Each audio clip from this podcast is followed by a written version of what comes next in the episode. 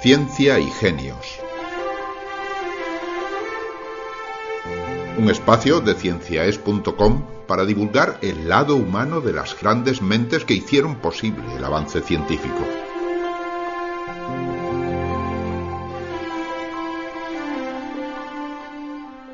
Thomas Alva Edison es uno de los inventores más prolíficos de todos los tiempos. Entre las 1093 patentes que acumuló a lo largo de su vida, han cobrado fama la bombilla eléctrica, el fonógrafo, la mejora del teléfono y del telégrafo, etc. La mayoría de sus inventos tuvieron una marcada utilidad práctica, pero también hubo ideas que ayudaban a la ciencia básica. Entre estas últimas está la invención del tasímetro, un artilugio ideado para medir el calor de las estrellas. Una historia que le invitamos a leer en el texto complementario que ponemos en nuestra página web cienciaes.com. Ahora les invito a escuchar la historia de la vida de Thomas Alva Edison.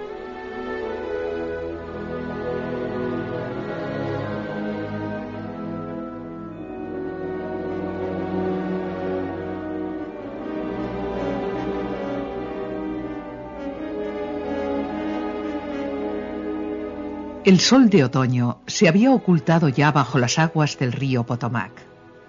La noche empezaba a instalarse sobre el cielo de Washington, pero el edificio más emblemático de la ciudad, la Casa Blanca, retaba a las sombras con un derroche de luz.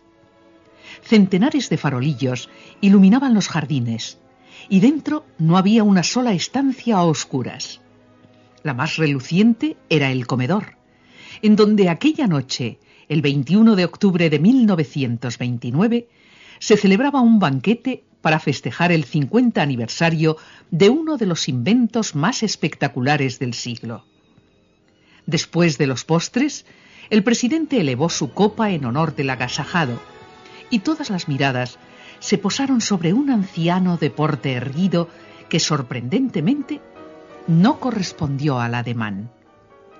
Tras un fugaz titubeo, el inventor, que era sordo desde la niñez, se levantó de la silla. Con pulso incierto, Thomas Alva Edison, que así se llamaba, esbozó un brindis y acto seguido se desplomó sobre el suelo. ¡Qué bochorno! Desmayarme así delante de todos. Aún no logro explicármelo. Dicen que es la edad, que son ya 82 años y que necesito reposo. reposo. Qué palabra tan torpe. Jamás he dormido más de cuatro horas y nunca de forma seguida. Solo cabezaditas para recuperar fuerzas, muchas veces sobre una mesa del laboratorio. Mi jornada laboral y la de mis colaboradores, mi célebre equipo de insomnes, nunca bajó de las 20 horas. Gracias a ello, he conseguido sacar un nuevo invento cada 10 días. Y si las cuentas no me fallan, llevo ya patentados 1092. Ya sé, ya sé. Eh, muchos me consideran un superhombre. Me llaman incluso el mago. Pero no me cansaré de repetirlo. La genialidad exige un 1% de talento y un 99% de sudor.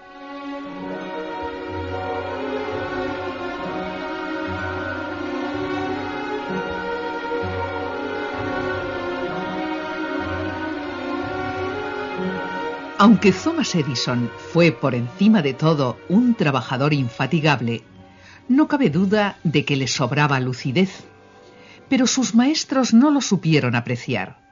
Confundieron la avanzada sordera de aquel niño taciturno de ocho años con la necedad, y así se lo comunicaron a su madre, quien, furiosa, lo sacó del colegio y asumió personalmente la tarea de instruirlo. El pequeño Tom apenas había pasado seis meses en la escuela, pero resultó ser un alumno muy aventajado.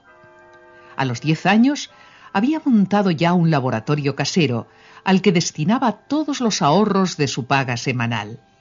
No era mucho, así que con doce años recién cumplidos decidió emanciparse y buscar empleo. Lo encontró en la línea de ferrocarril como vendedor de periódicos.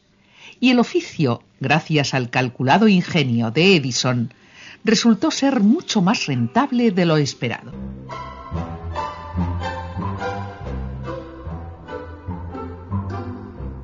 Al principio, aquel negocio era una ruina. Pero todo cambió en abril de 1862, cuando se desató una de las batallas más sangrientas de nuestra guerra civil. Soborné a un telegrafista quien a cambio de una suscripción gratuita al periódico envió la escueta noticia a todas las estaciones de tren. El titular apareció escrito a tiza en los tableros de anuncios, en donde se informaba también muy oportunamente que los detalles venían en la prensa. Aquel día me hice de oro. Los viajeros me quitaban literalmente los diarios de las manos y yo, lo reconozco, me aproveché de la situación. Vendí los primeros a su precio habitual, cinco centavos, pero los últimos alcanzaron la desorbitada cifra de medio dólar. Con aquella pequeña fortuna adquirí una imprenta usada que instalé en uno de los vagones. Desde ahí redactaba y editaba semanalmente una gacetilla con el chismorreo local que tuvo desde el primer momento una gran aceptación.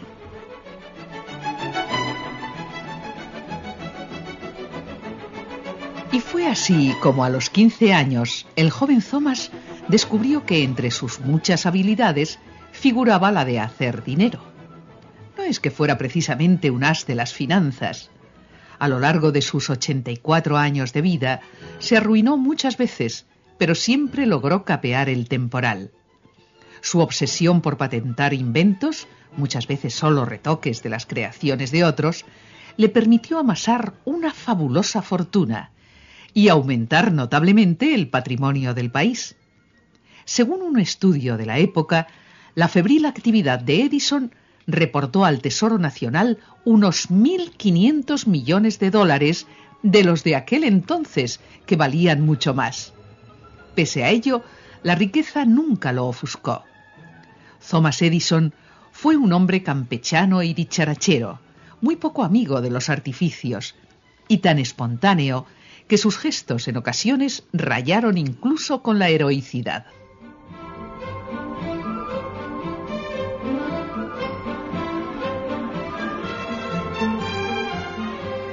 Héroe, lo que se dice héroe, solo lo fui una vez. Cuando salvé al hijo del jefe de la estación de morir arrollado por un tren. El padre quedó tan agradecido que no sabía cómo gratificarme, así que yo mismo fijé la recompensa. Le pedí que me enseñara todos los secretos de la telegrafía, a lo que el buen hombre accedió encantado. Y no solo eso, me permitió instalar en el último vagón del tren un laboratorio de química. Todo iba sobre ruedas, hasta que dejó de ir. Y nunca mejor dicho, porque ese momento coincidió con el día de un pequeño accidente ferroviario. El trompicón me sorprendió justo en medio de un experimento con tan mala suerte que derramé todos los ácidos y provoqué un incendio del que ni yo mismo sé cómo salí. Conseguí salvar la vida, pero el despido, ni que decir tiene, fue fulminante.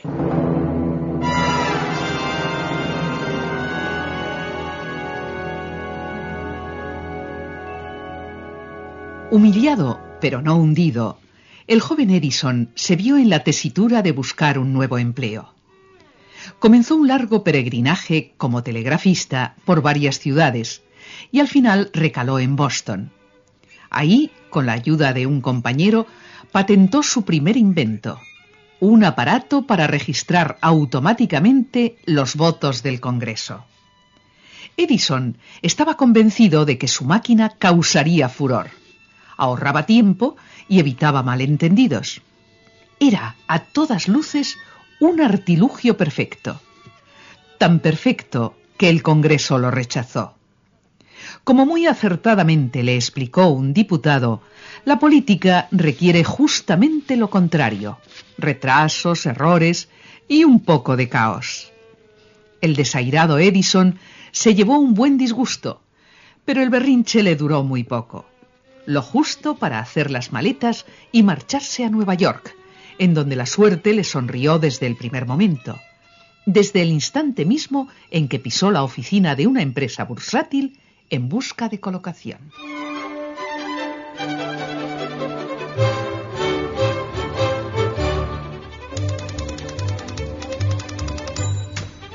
La buena fortuna quiso que mientras aguardaba turno para presentar mi solicitud, se estropeara la máquina telegráfica. Aquella avería desató los nervios de todos los empleados y sobre todo del dueño, que perdió completamente los estribos. Lo recuperó al cabo de dos horas, el tiempo que necesité para arreglar el estropicio y asegurarme un empleo mucho mejor pagado del que esperaba conseguir. Pero mi gran golpe de suerte llegó unos meses después.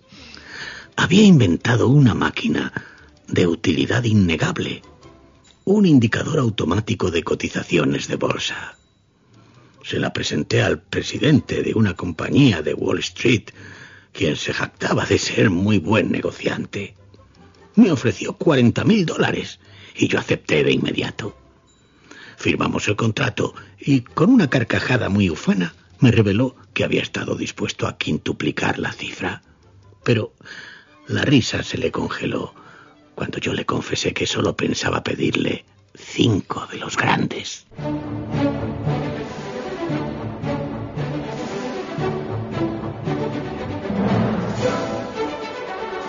Edison apenas tenía 23 años, pero sabía ya que con aquel fortunón cualquier sueño era factible. El sueño se cumplió siete años después, cuando descubrió un pueblecito en el estado de New Jersey, Menlo Park, en donde fundó una fábrica de inventos. Rodeado de un excelente equipo, el mago, como le apodaban los lugareños, convirtió aquel lugar en una especie de taller de los milagros, del que cada semana salía un nuevo artilugio listo para patentar. Muchos eran solo mejoras de ideas ajenas, pero, y de ahí el mérito, con el toque preciso para comercializarlas. Es el caso, entre otros, del teléfono, ideado por Graham Bell y perfeccionado por Edison, quien se inspiró en ese mismo aparato para diseñar el que siempre consideró su invento predilecto, el fonógrafo, una máquina que hablaba y a la que él, por ironías del destino, apenas podía escuchar.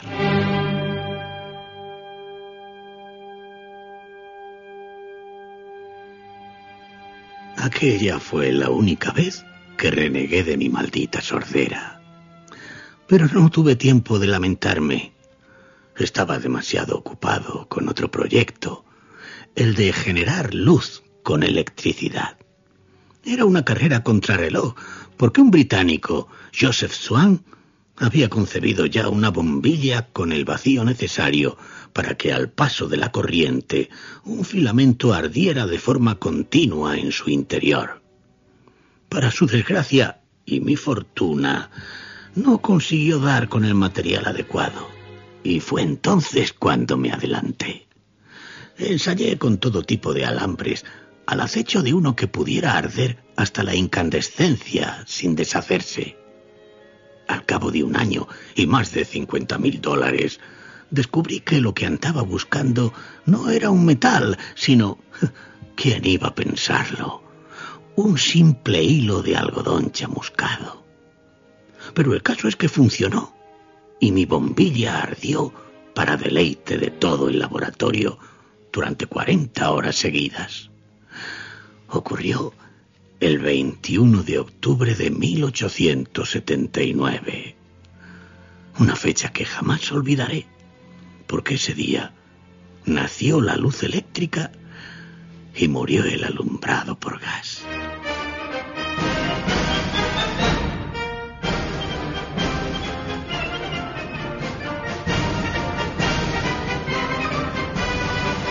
La presentación en sociedad del invento tuvo lugar dos meses más tarde.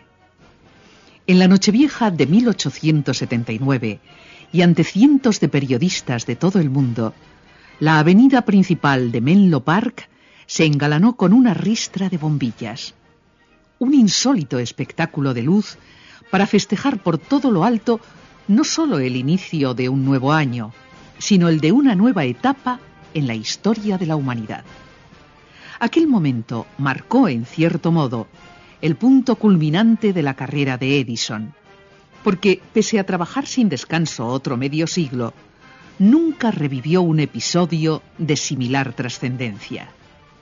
A raíz de ello, recibió un sinfín de homenajes, el último de ellos el mismo día de su muerte, la madrugada del 18 de octubre de 1931. Por orden del gobierno, se apagaron las luces de los principales monumentos nacionales, aunque el plan, en realidad, era mucho más ambicioso. Se pretendía cortar, por espacio de un minuto, la corriente eléctrica en todo el país. A última hora, se reconoció que el coste hubiera sido desorbitado y que Edison, conocedor entre otras muchas cosas del valor del dinero, nunca hubiera permitido semejante despilfarro.